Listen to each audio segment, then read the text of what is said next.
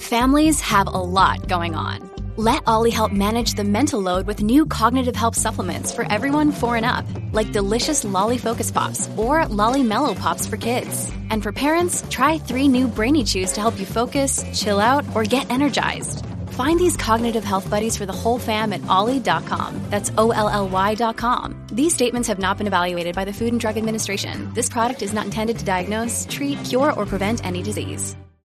If you're struggling to lose weight, you've probably heard about weight loss medications like Wegovy or Zepbound, and you might be wondering if they're right for you.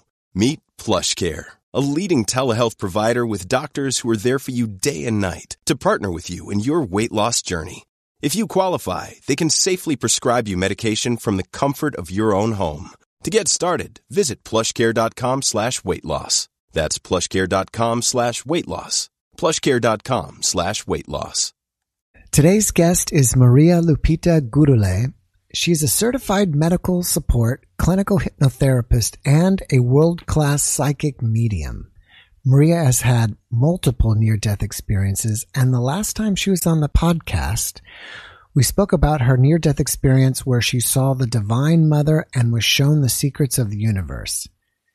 In this episode, we got her back to finish speaking about that NDE as well as some of her others. Maria, thanks for coming back. I really appreciate you uh, joining me and welcome. Oh my goodness, Jeff, thank you so much for having me. There's been such a tremendous outpour that has come from the last interview that I am deeply and profoundly grateful to you and to all of your your viewership. So I, I'm honored. Thank you. Well, thank you, because without you and all my other guests, there would be no podcasts. Yeah. I don't. Well, I've you do a really good job. Well, thank you. And I was going to say, I've never had an NDE, so there's nothing for me to talk about. okay. Well, I, I, that's amazing, right? So that's good because it gives us all, and, and for me, I have too much to say. Mm. So I am just so thankful that you've had me back because I watched it back. Mhm. And the amazing thing is, is that I thought that I had shared so much more. So while I was in it, just deeply in it, there's a, there's a thing that happens with me is that I'm very visual.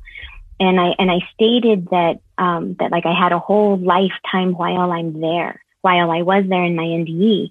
So one of the things to explain is that it, I haven't worked to overcome my NDE. It's like I'm, I had a really good conversation with my brother and he, and through that conversation to understand that I'm working through and with and in my NDE. So I explained that it was as if I was there for an entire lifetime. Like I, I was there for my whole lifetime in that amount of time that I was there. Now, you know, I was out maybe five to eight minutes, like I said, but I experienced like a whole lifetime only to come back. So while I'm here, it's as if I go back in my consciousness. I'm partially here, partially there. So like right now I'm talking with you and I'm going to address you. I'm looking at you having eye contact, but there's a moment where things begin to shift and I kind of go really deep in my mind and see all this imagery. Well, when that's happening, there's so much going on that it doesn't necessarily get translated out into words. So when I was having this massive, deep experience of, of really being in the moment and sharing it, that I didn't get to translate it all and, and express it out into words. And so I'm so thankful to be able to have this opportunity. Um, I think maybe a really good place to begin, if I may, um, if you're ready to just jump right into it, is when I watched it back, I, I stated that for me, it was the divine mother. It was, you know, the blessed, uh, the blessed mother. But there was a moment in that, that where I described that this white light began to turn golden. And I was so overcome with emotion that I could not fully express what was happening and what I was seeing. Is that while at the same time I was seeing the Divine Mother, it, it she was in, in larger than life. It was she was pixelated, but like almost see through. I could see through her. Light was emanating through her, translucent but full in form. And while I was there, it it it that white light also transformed into this golden light. And that golden light had this healing energy. What I did not fully be able to express in that moment is that what I recognized is that also not only in her silhouette, in her, the center of her, of, of her chest, if you will, in this sacred area, the heart center, I saw what would be called the Immaculate Heart. So it's a heart aflame and with flowers all around it. But as this light transformed into gold, and I stated that the, that most people see Jesus and the Christ consciousness is always there. I did not fully get to express what that even meant. So as I'm watching her and seeing this heart aflame, this immaculate heart, I could see through her and beyond her and even greater and bigger than her was like an, um, and this is not in human form, so it's hard to describe. It, it feels as though I would have been microscopic and watching them grand, like these, these magnificent, extraordinary beings that are much larger. And I think it's just a, a perceptual thing to help me understand their grandeur, their importance, their magnificence. And so in seeing her immaculate heart, I could see through it. And then at a distance, as I mentioned, I could focus my eyes at a distance and, and see various things. But when I focused in the center of her immaculate heart, in the center of it, this flame, there, there beyond it began to be like an additional image, almost superimposed with her, which was, which was the Christ consciousness, was Jesus, the sacred heart of Jesus, which is, has thorns, but it also is a flame. So I instinctively knew that they were intrinsically in unity, individualized, but but in joined together. It, this is it, I I cannot fully express that entirely. So, and from that distance, it felt like a distance, like there was her from this distance, and then bigger than her, even greater than her. But even further and beyond that, in that moment of looking into what I would call those God sparks, I, I could see this magnificent light in which everything seemed to come from. And that was through her sacred heart and immaculate heart and then into his sacred heart. And then even beyond that, that I knew that there was something greater and bigger that felt like a distance but it was actually right here. I, I still don't know how to explain that, that everything is here, but everything seems to also be at a distance. And so when I was overcome with that white light and then the golden light that transformed, understanding the secrets of the universe, that they are all intrinsically connected. There's a verse in the Bible that says that, you know, only you can get to my father, but only through me while her saying was, you can only get to my son, but through me. And what that meant to me was that, you know, they're in, they're, they are beings that are all interconnected in what we actually choose to see. So in that moment of the last interview, when I was so overcome, it's like all of this complexity eh, eh, of what I'm seeing all instantaneously infused with so much emotion and feeling with awareness and understanding that I could not even begin to put that into words. And from that moment before I really understood, oh, I'm out of body. I had a near death experience. What's happening? It was all of, again, the receiving, the nurturing, the joining, and then seeing this magnificence of how all of this works and how it's all held together it's far too complex to begin to describe it, but that was my first initial greeting within that white light that turned into the golden light that, that I saw all of this. And because I saw all of this and had those multitude of questions, that's when things began to shift. And in the last interview and trying to stay on track, you know, I, I kind of skipped over an entire piece when I realized like, wow, I thought I had shared so much more. So thank God you asked me back because there's so much layers to this. And out of it, people have asked some really extraordinary questions that I think that we can get to. Mm-hmm. So from that place, what I understood from seeing her was that we are all one. It is the absolute, the, the absolute divine law of one. I don't know how to explain that, but that's really what we all are.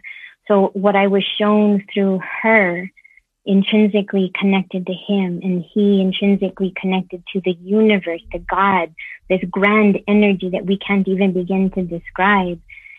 It's, it's all interconnected and also showing our part in it. So that's one of the biggest pieces that I needed to continue to explain. And one of the questions that you had for me is, you know, if it was more religious or spiritual and what do I consider myself now? And I do consider myself more spiritual, but I have not given up my religion or my faith. Mm. I am still Catholic. I, I just don't teach second grade catechism anymore. Um, I still, you know, and, and this is where people might have a hard time with the Bible, thinking that, well, you know, you can pick and choose what you follow. Well, I do because so much of what's in there is not necessarily the way that it was intended.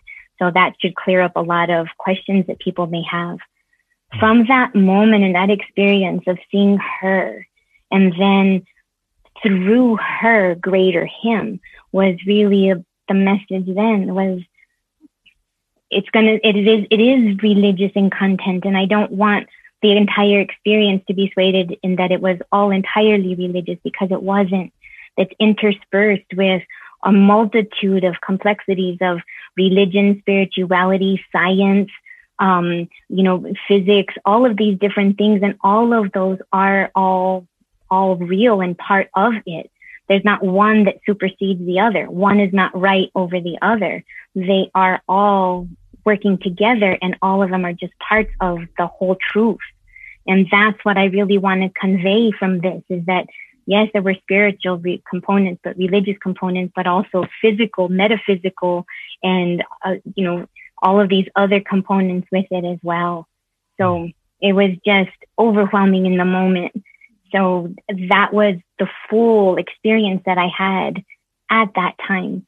And then upon my realizing, wow, okay, now I understand why I'm here, then things began to change. And then I start, stated that I worked with the council. Mm.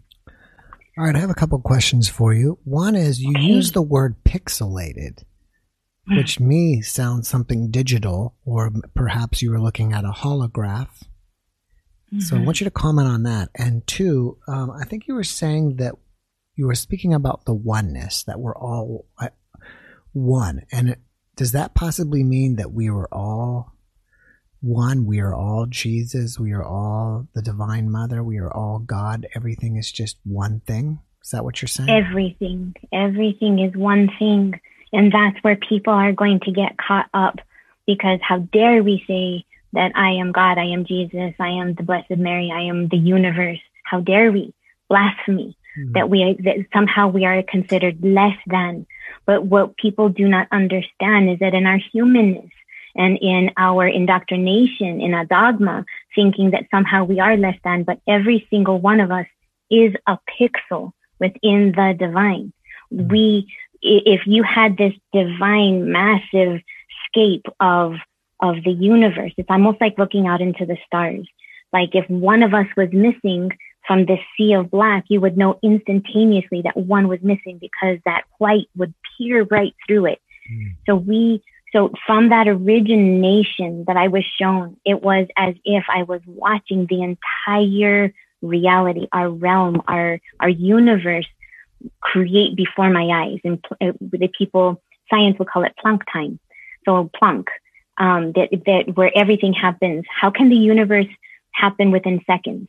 Okay, so it's complex, but it, it's true. Every single one of us started from a pinpoint. Every single one of us was part of that one individual pinpoint. And then from there, we exploded in what, 360 degrees out into a sphere and just emanated everywhere. So it's not just souls.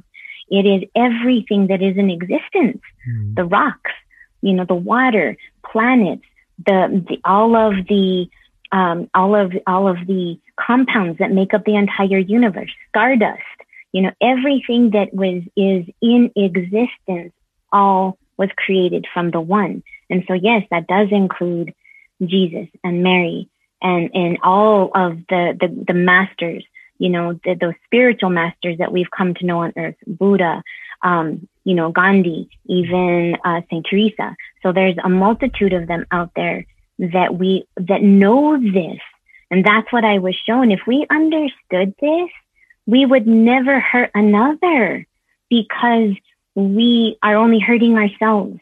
If we by intention, this is what I was shown in that place, is that if through our intention we send out uh, an, an intent to harm another, it would send out these ripples that will only build greater and greater that will fall back on ourselves like a tsunami of pain of our own making because we are only hurting ourselves.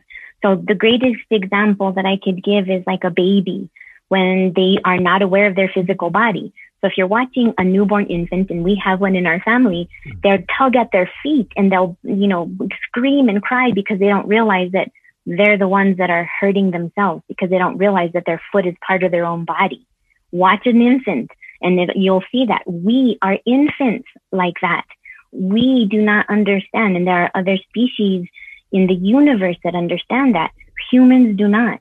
And so there are a multitude of, of, of souls that have chosen to incarnate that have this knowledge, this massive divine knowledge that have chosen to incarnate as humans that's what I started to explain in the last interview to begin to make that shift from within. If enough souls on this earth understand that every single thing that I do has an effect, I am responsible for every single word I say. I would never, with intention, say something that would cause harm to another because then I will have to reap the consequences of that. So that's dharma and karma. Mm-hmm. So you know, it's, it's complicated there. So yes, it's that divine law of one. We are all one.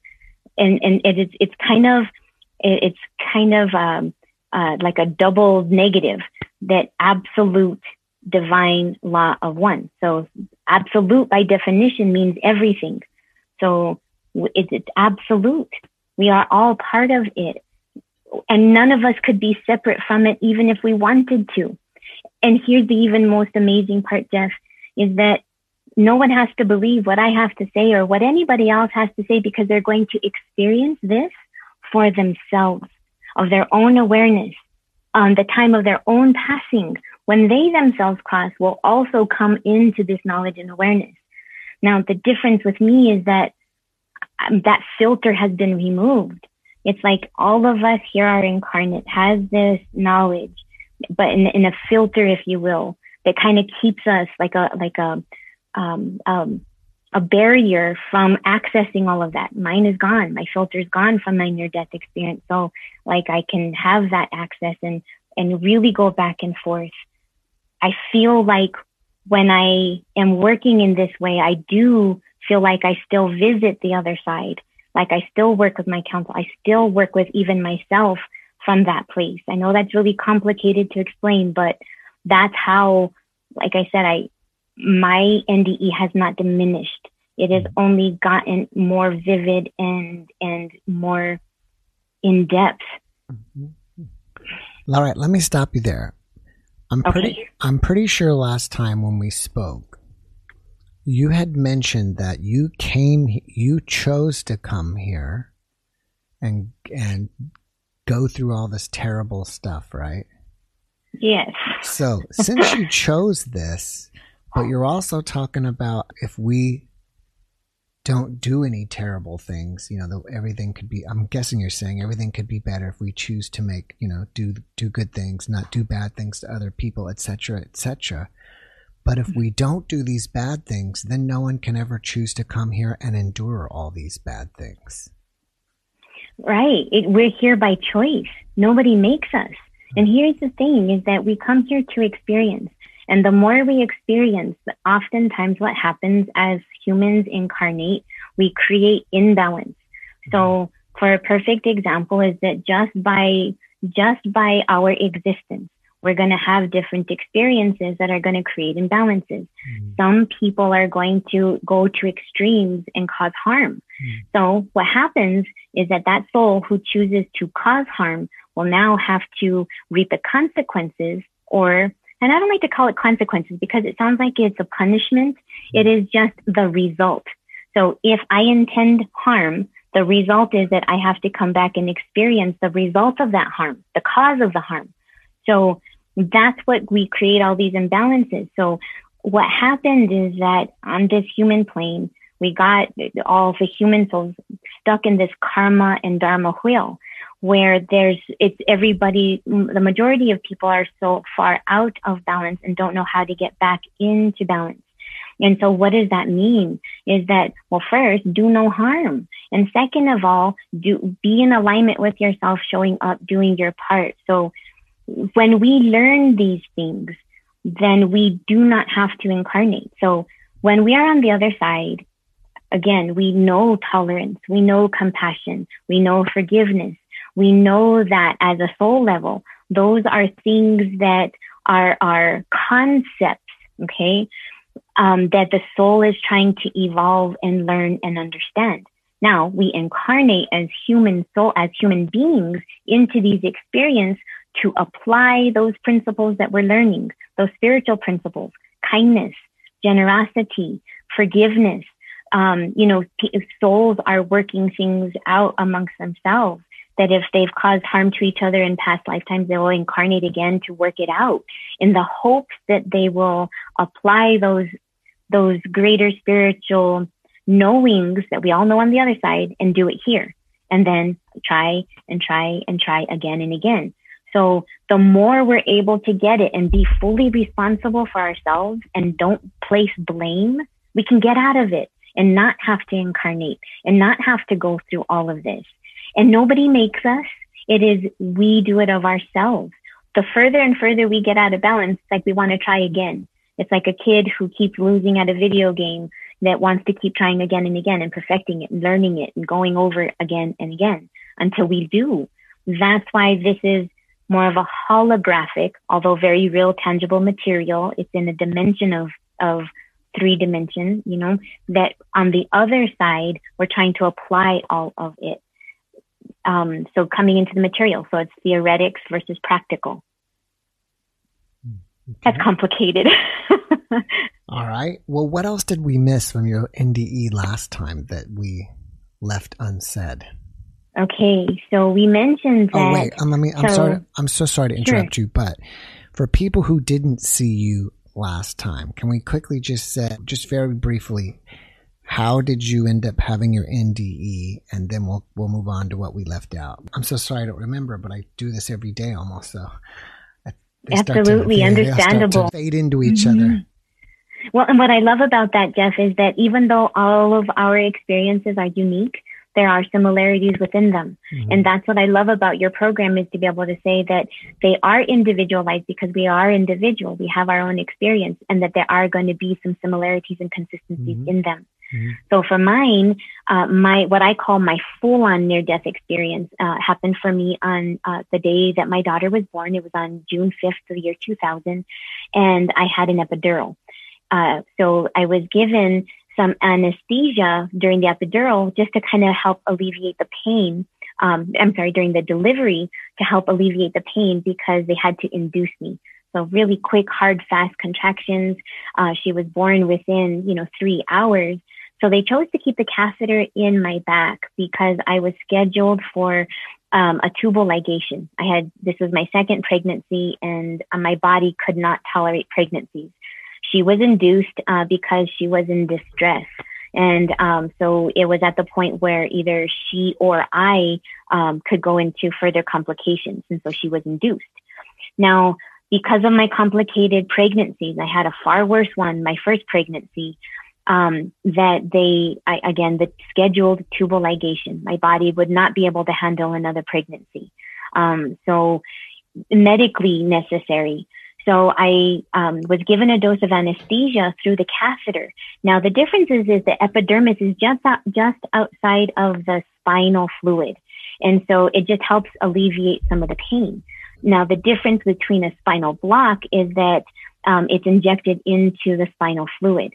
Now, what happened with me is that the, the fluid, the, the, the, anesthesia that was given through the catheter was one of the complications could be is that it affects either too far up the spine or the dose is too large or fast. Either way, I was affected by it. Um, I was not given general anesthesia. I was given a spinal block. And from that spinal block, my heart stopped.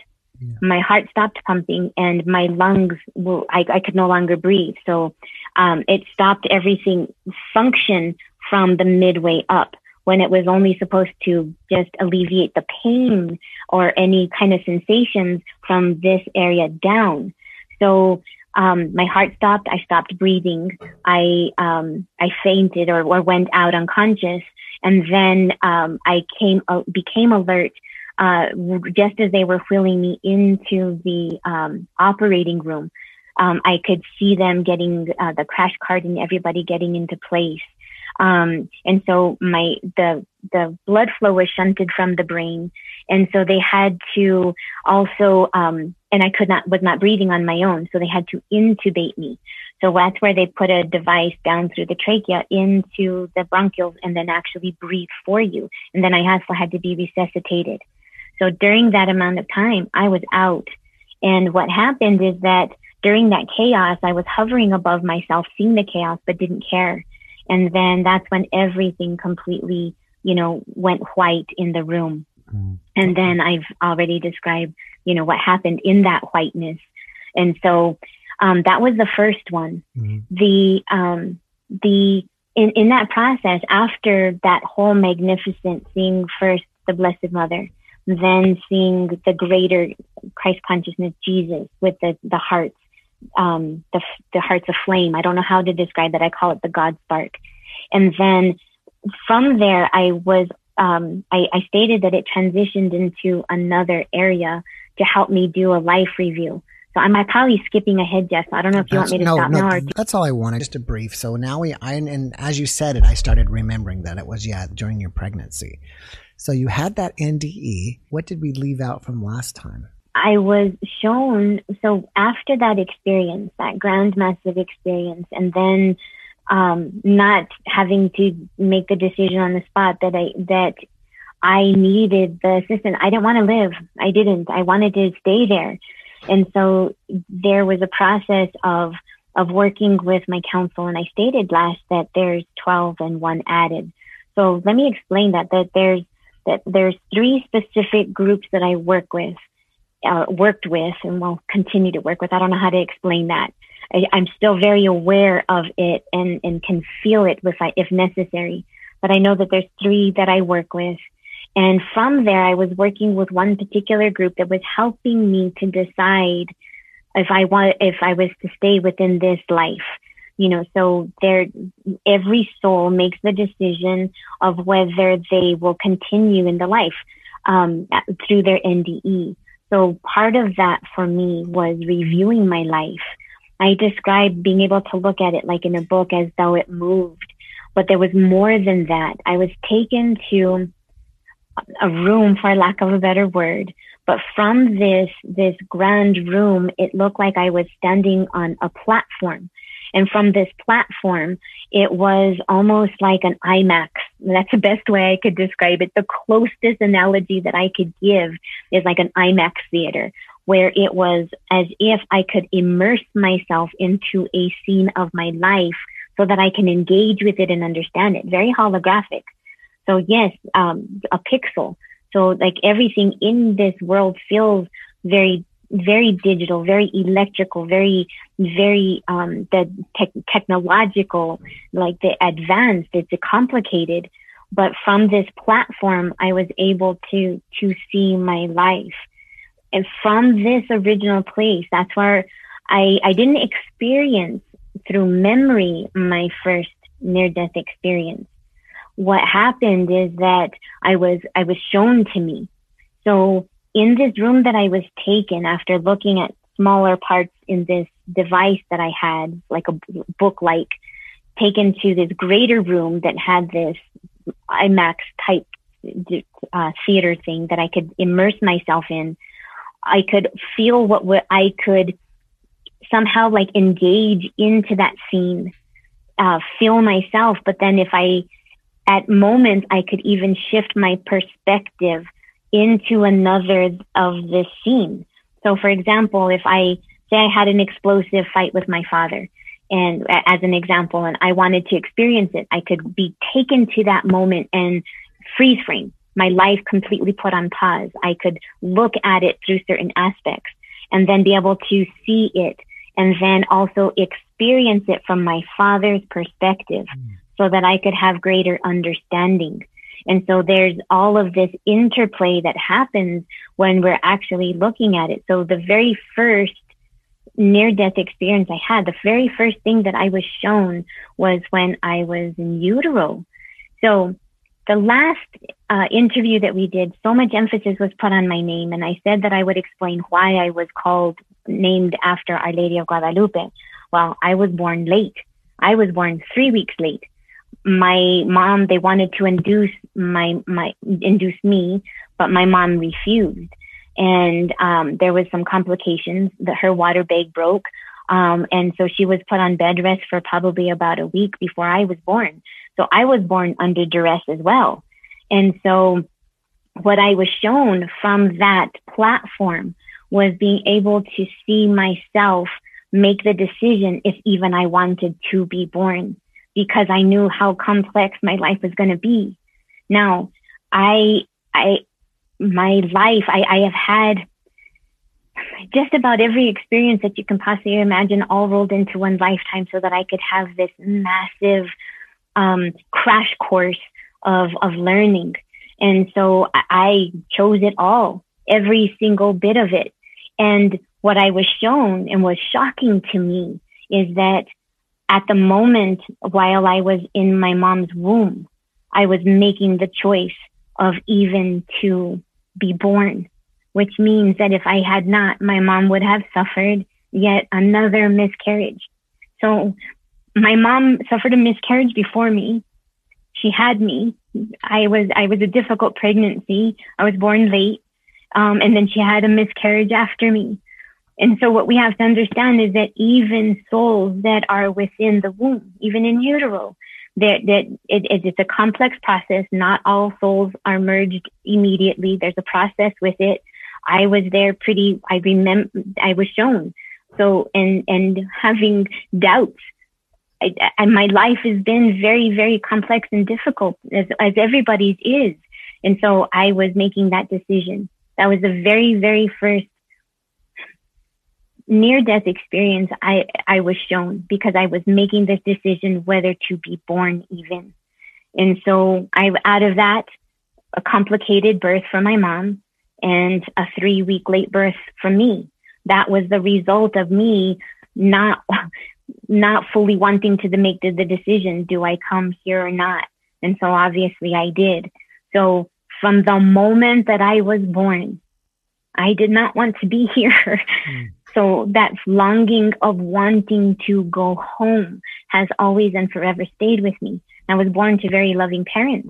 Like they have good, you know, had a good experience and, and, and I knew that it was going to be very complex and I just didn't want to.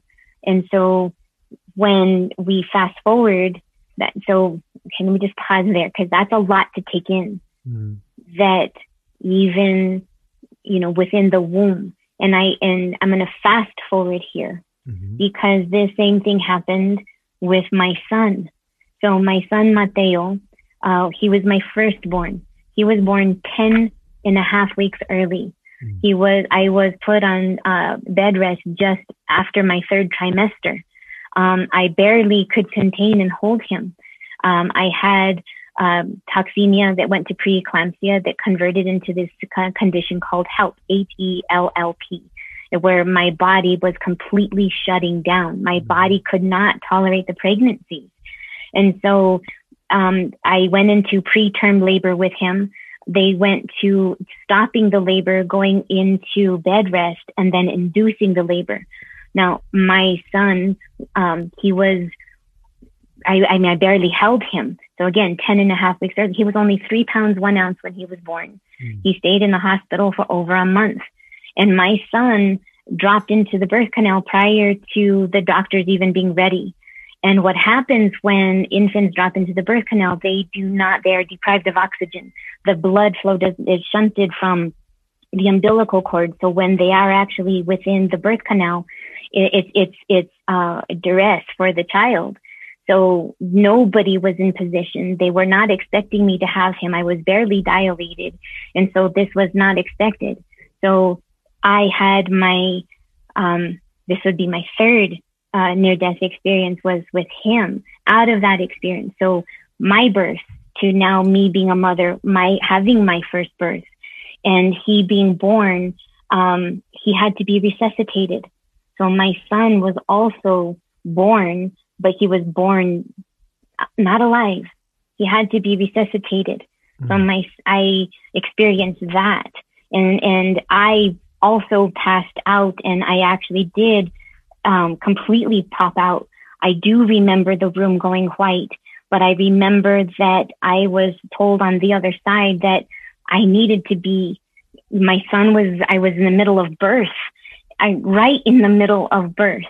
And I remember after he was born and seeing him at a distance, he was blue as could be.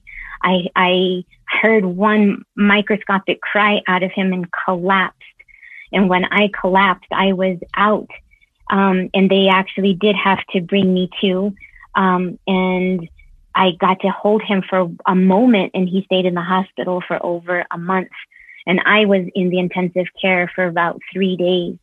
Um, so that was again life and death are intrinsically tied. And for mm-hmm. whatever reason in my life born almost not and then every other experience thereof. So both of my births uh, uh, my children's births have been extraordinarily difficult.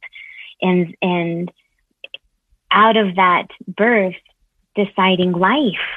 So those two pieces tied intrinsically tied.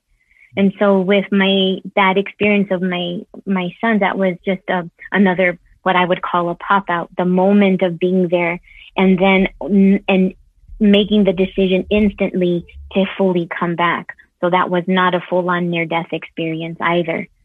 It's so interesting that you said that because I just had a podcast with a medical doctor, and I haven't published it yet, but I guess it'll be published by the time this one's published. But he hasn't had an NDE, but he is a hospital doctor, so he's present when people die, and he's also present when people are born. And he said there's, he said something like, you get the same feeling witnessing birth and witnessing death. There's some kind of feeling that's the same. Absolutely, Jeff. That is absolute. And I know this about my life, that my life is tied and bound to death.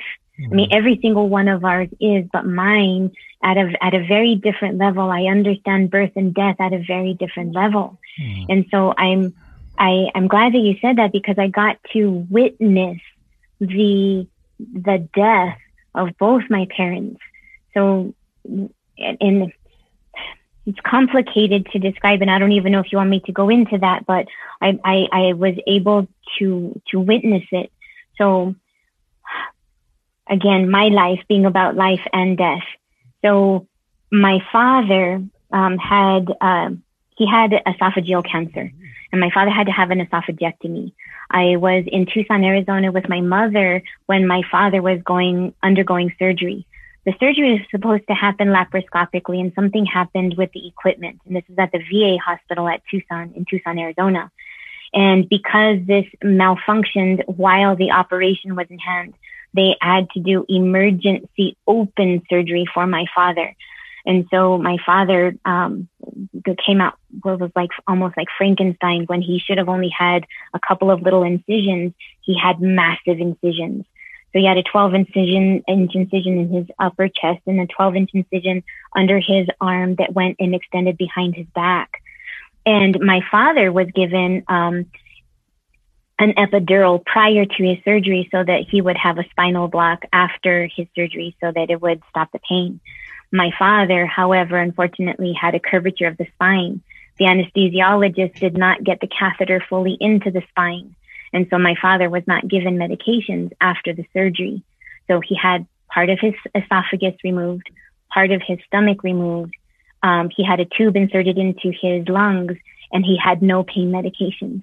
Mm. The doctor was in another surgery and was as, uh, was a prescribing doctor and was not in a position to prescribe my father meds. After after he came out of his anesthesia, he went into severe shock and duress. And it was my mom and myself present, and uh, she and I were the only ones in the room. Uh, he had to also be intubated, and my mom at that moment. So I am a medium, and like I said, I, I my experience has not diminished. That part of my experience, I still straddle both. Now, all of us do. Every single one of us has a greater part of our soul, if you will, on the other side, and a portion of us incarnates here. Every single one of us, that is true. That it, its existence does not require our belief. In other words, it, it exists whether I believe in it or not, and people will experience this for themselves. And so with that knowledge, I'm fully aware that I'm still there. So what happens for me, Jeff, is that I can, because that filter is gone, I can perceive this. So in that moment that my father is in absolute chaos, it feels and I can perceive the collapsing of both of these realms. I could feel my grandparents, my father's mother and father, and I could feel his um, his brothers who had passed before him, and I could feel all of this energy. It's like a, a a portal almost, if you will, would open, and my dad's face just instantaneously went white. He instantaneously let go, and and and he died in that moment and my, and forgive my language for this, but this is the truth. My mom shouted out at that moment, Daniel, get your ass back here. Mm. and, and in that moment, I am not joking with you. There was like a shock and a startlement and they were able to secure him, but I was able to see it. And in that moment that he was back in the body, it felt like everything closed and everything separated again. And then it, we went into three hours of trying to just stabilize him. Mm. But I have felt that I, it, it is an extraordinary thing. So me born out of that, having that as a three year old, I explained that in the last uh, video, then in the birth of my son, and then in the result after the birth of my daughter, my own death, and then now my father's. And so all of these different pieces that, that there again is so much more than we can possibly even begin to imagine. Hmm. So many people pray to Jesus, pray to God, and would dream just to have some type of experience with Jesus or God or whatever their Savior is or, you know, whatever religion they are in. It's almost like the people who have NDEs are the lucky ones to encounter Jesus, God, angels, etc. Do you think they're just lucky or is there any, it's just coincidence that these people get to experience when so many people are praying to don't?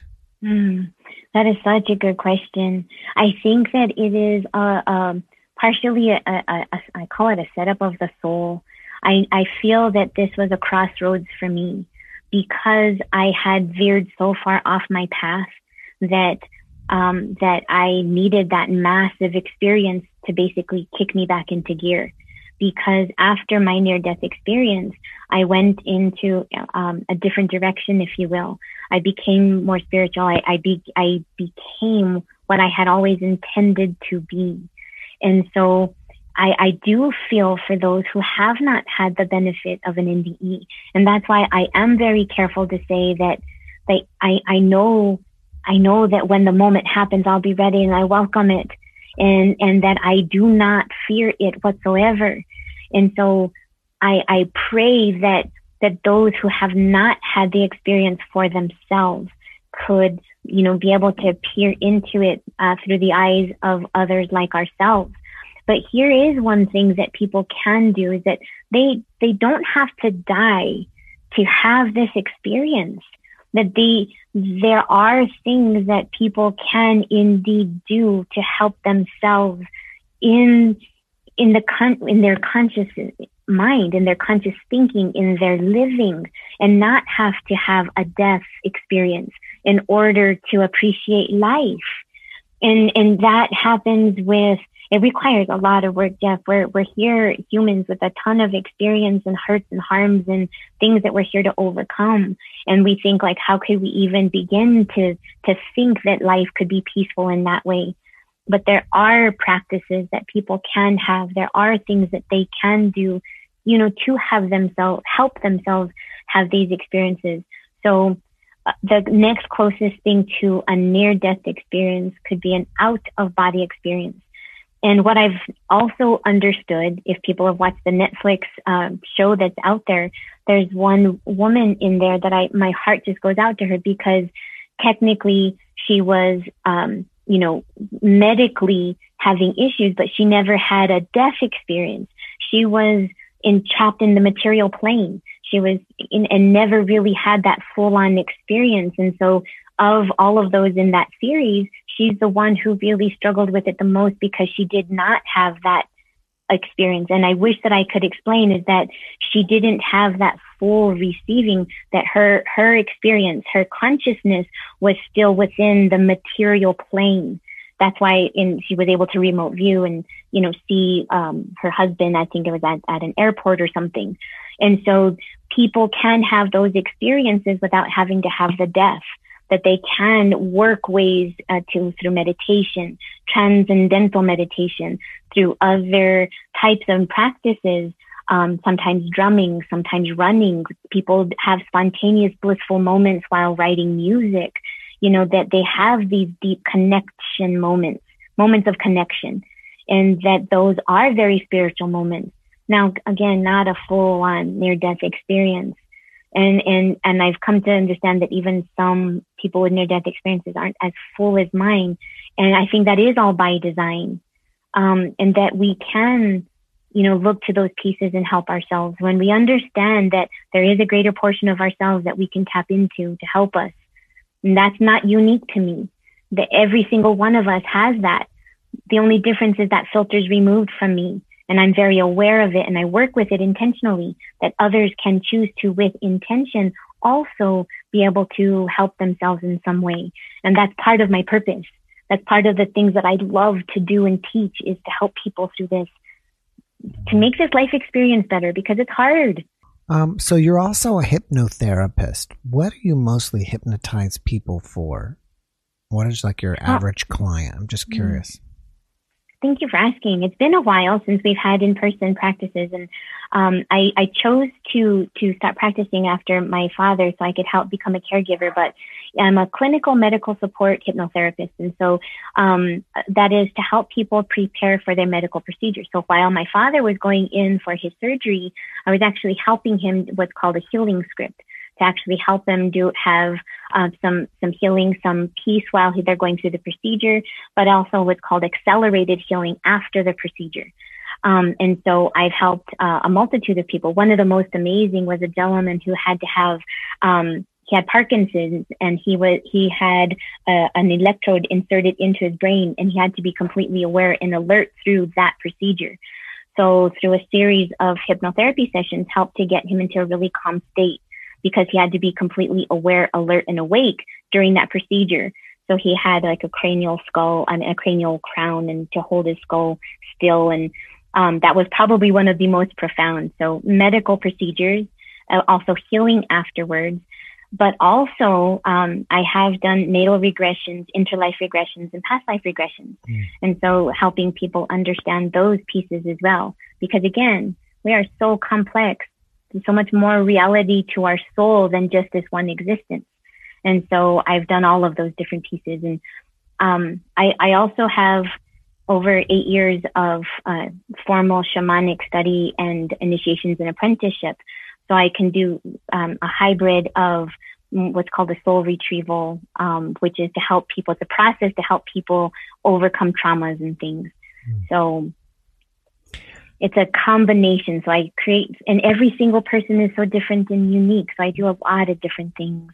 Upon um, hypnotizing for past life regressions, after doing so many people, has that made you reevaluate your NDE or give you any more insight into your NDE?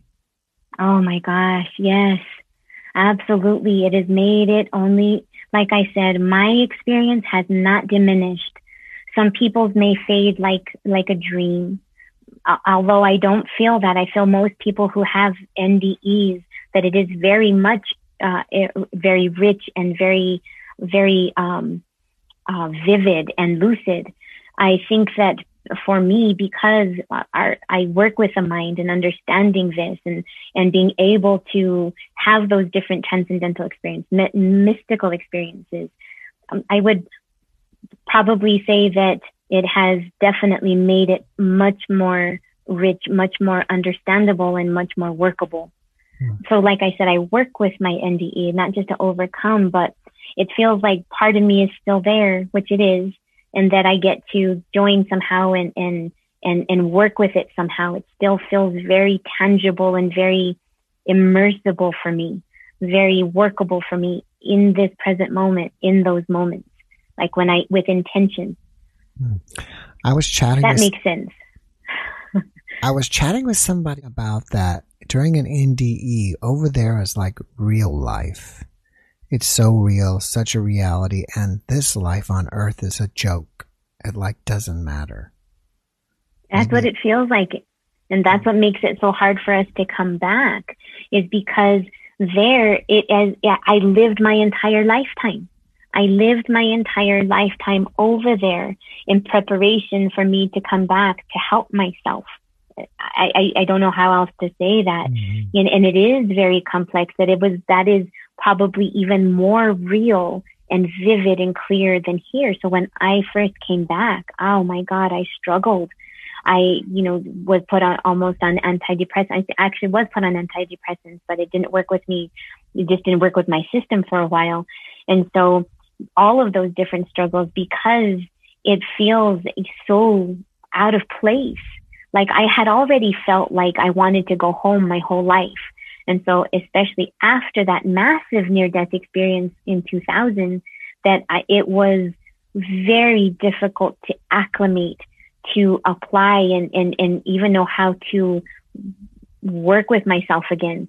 When we full know all of this on the other side and then you come back into your life right where you left off before, how do you apply it? So I, I still had to overcome all of those difficult things I didn't want to face. I still had to, you know, work through all of these things. So there's so much work to be done when we come back. And some of us do come back with clarity and, and greater purpose and others just, you know, being able to just be able hold that energy because it uplifts the world. Do you know the story of Plato's cave? I don't. The famous philosopher, I don't know how, what is it, so many years before Christ. Plato. Mm-hmm. It's amazing. Um, anyways, his, this basic story has been overdone over and over again, but I, to me, it, it goes even deeper. Basically, it's, I can just try to do it super quickly. Three people are chained inside of a cave looking at the wall. The fire is behind them, so their whole, most of their life, all they ever see are the shadows on the wall. And the hmm. shadows are them and from the sunlight or the, the fire behind them and they hear noise and, and when people move behind them they can see the other shadows. But that's their whole reality. Until hmm. one of them escapes the cave and finds out the real reality of everything else mm-hmm. and it goes on and on and on so it's I, I, I kind of feel like the nde is escaping the cave here and finally getting back to the real reality exactly because there, there's clarity. Uh, there, everything makes sense. We, we don't, we, what happens here, Jeff, is that not only do we, you know, choose, we choose, you know, our gender, we choose where we're going to be born, we choose where all of these different experiences. And it's kind of, and it's not that I want to be very careful here to not say that everything is predestined and fated, because in there we also have free will and choice. And so what happens is that it's like you have a general idea of where you want to go. It's like you like planning a road trip. If I'm from here and I want to go to somewhere over there, I'm going to plan that trip. That's the destination, but I can get there a multitude of ways. And so that's how we come into, that's what I was shown from that place is that I chose every single part of it. I chose those experiences. I chose those interactions. I chose those soul relationships that had, that could have gone, you know, any kind of different way based on the choices that we make. And so that's exactly it. We have all of that clarity there. I love that analogy and I hadn't heard that story before, but that makes perfect sense mm. is that, you know, we are all parts of each other. Like, and, and, and even that is that like we can see similarities within the other person. So that the saying namaste is that, you know, the soul within me, the light within me recognizes the light or the soul within you. And, and that's just, that's what that beautiful greeting is, namaste. And to understand that what is in me is also in you. You are me, I am you. When we mm-hmm. understand all of these different interworkings and the responsibility that we carry, we would show up in the world very differently. So in the hopes that for those few of us that do escape, that we're bringing in a whole other quality of energy on the earth at this time. And that so more and more people, the more we're having a willingness to share. This should have come out before, but back in, it, you know, 200 years ago, we had the Inquisitions, you know, where hundreds of thousands of people died, that mm-hmm. where this knowledge was trying to come forward. And that was not, that was not allowed, mm-hmm. you know, for whatever the forces may be. And so now we're coming back into this again so that those people can make those shifts and changes and we can create something entirely different and escape the illusion, mm-hmm. you know, and that, and when people understand that, wow, I, I chose this all, it, it gets very disconcerting and very alarming at first, but then also saying, wow, then I have total control. Then I, then I have total choice. Mm-hmm. And so that's the thing that we're here to understand. That's why we're here to understand, to understand that we have all of these things we're trying to learn and apply and that we have divine choice in all of it and we either do or don't. And, and hopefully we do. Mm-hmm. Hopefully we'll be able to make those choices to not have to keep coming back into these hard lives. Mm-hmm. All right. This is going to be a different question, but I think you've I think if after your NDE at some point you started making, you know, radical changes in your life and changing things and going different paths and choosing different directions and so on and so on. And I noticed the tattoo on your arm. Was that mm-hmm. done after your NDE? And is there a story behind that? It has to do with your NDE. Yes, as a matter of fact, it has to do with my NDE, and what it is is an infinity symbol, and it looks like a flame it's got two spots on it, but it's like earth and heaven and the word trust. And, um, and here I have a very small, uh, yin yang, uh, a balance. And those are, are definitely after my near death experience. And, and for that, because of all of those radical changes that I was making that you mentioned, in there, I had to trust to keep the faith that even though it felt like everything was falling apart around me and that I did not have support that I felt like I needed, that I was doing the right thing because I was in alignment with myself. Now, I resisted things because I didn't want to hurt anybody. Um, I was resisting life because, you know, I live a very monastic kind of lifestyle now. I'm very, very withdrawn. I'm very, um, secluded. I, I, you know, I don't have a lot of interactions and part of the work that I do requires that. But I was, you know, married before and, and that's not, doesn't make for a very good relationship. So I didn't want to hurt my children and, and, you know, anybody else. And so I was resisting those changes that I know needed to be made. But we come to the decision of, you know, I love myself and I love you enough that I, we can't do this. And so having to make the changes and everything, every, once I did that, you know, everything began to fall into place and it wasn't easy and it did take a process and a course of about three years. You know, I was, I was overweight. Uh, I wasn't feeling good. Um, I felt very stagnant, um, and, and resisting life. And it was just hard because I didn't want to hurt anybody else in the process. And, you know, divorce is extraordinarily taboo because, you know, we, we were thought that we're to be bound, you know, but we have these people in our lives and they're not going to go away. It's just how we show up and we can choose to show up differently. And now, as you've mentioned, like I'm here in Vaughan and I have my best friend and she is also a medium. And so we have so much that we can share. You know, my life has taken off into a whole different direction and I am finally right in the place where I should be doing the things that I should be and with harm to none. Mm, it's never with intention to cause harm to another, but to live authentic in alignment with yourself. And so, you know, still being able to do all of these things, but people don't want to make those hard changes. So a divorce, a move, a business, a closing of a business, a changing of a job. So all of those look like massive, extraordinary losses, like m- massive stressors in people's lives. Most people are not willing to make those massive, radical changes that are necessary to live in alignment.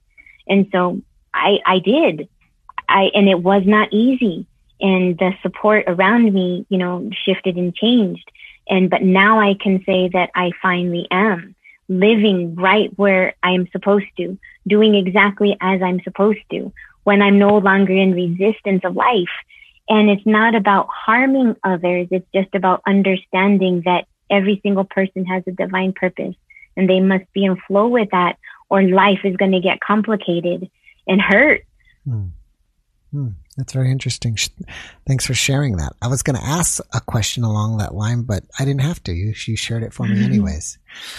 All right. Well, before we go here, what is your website again and what are the ways people can contact you? Okay. Thank you so much, Jeff. Yes, I am uh, social on Facebook as well as Twitter. Um, and it's my name, Maria Lupita Gurule. Uh, the Facebook page is um, uh, Maria Lupita Psychic Medium. Mm-hmm. Um, my website is just my name, Maria Lupita Gurule.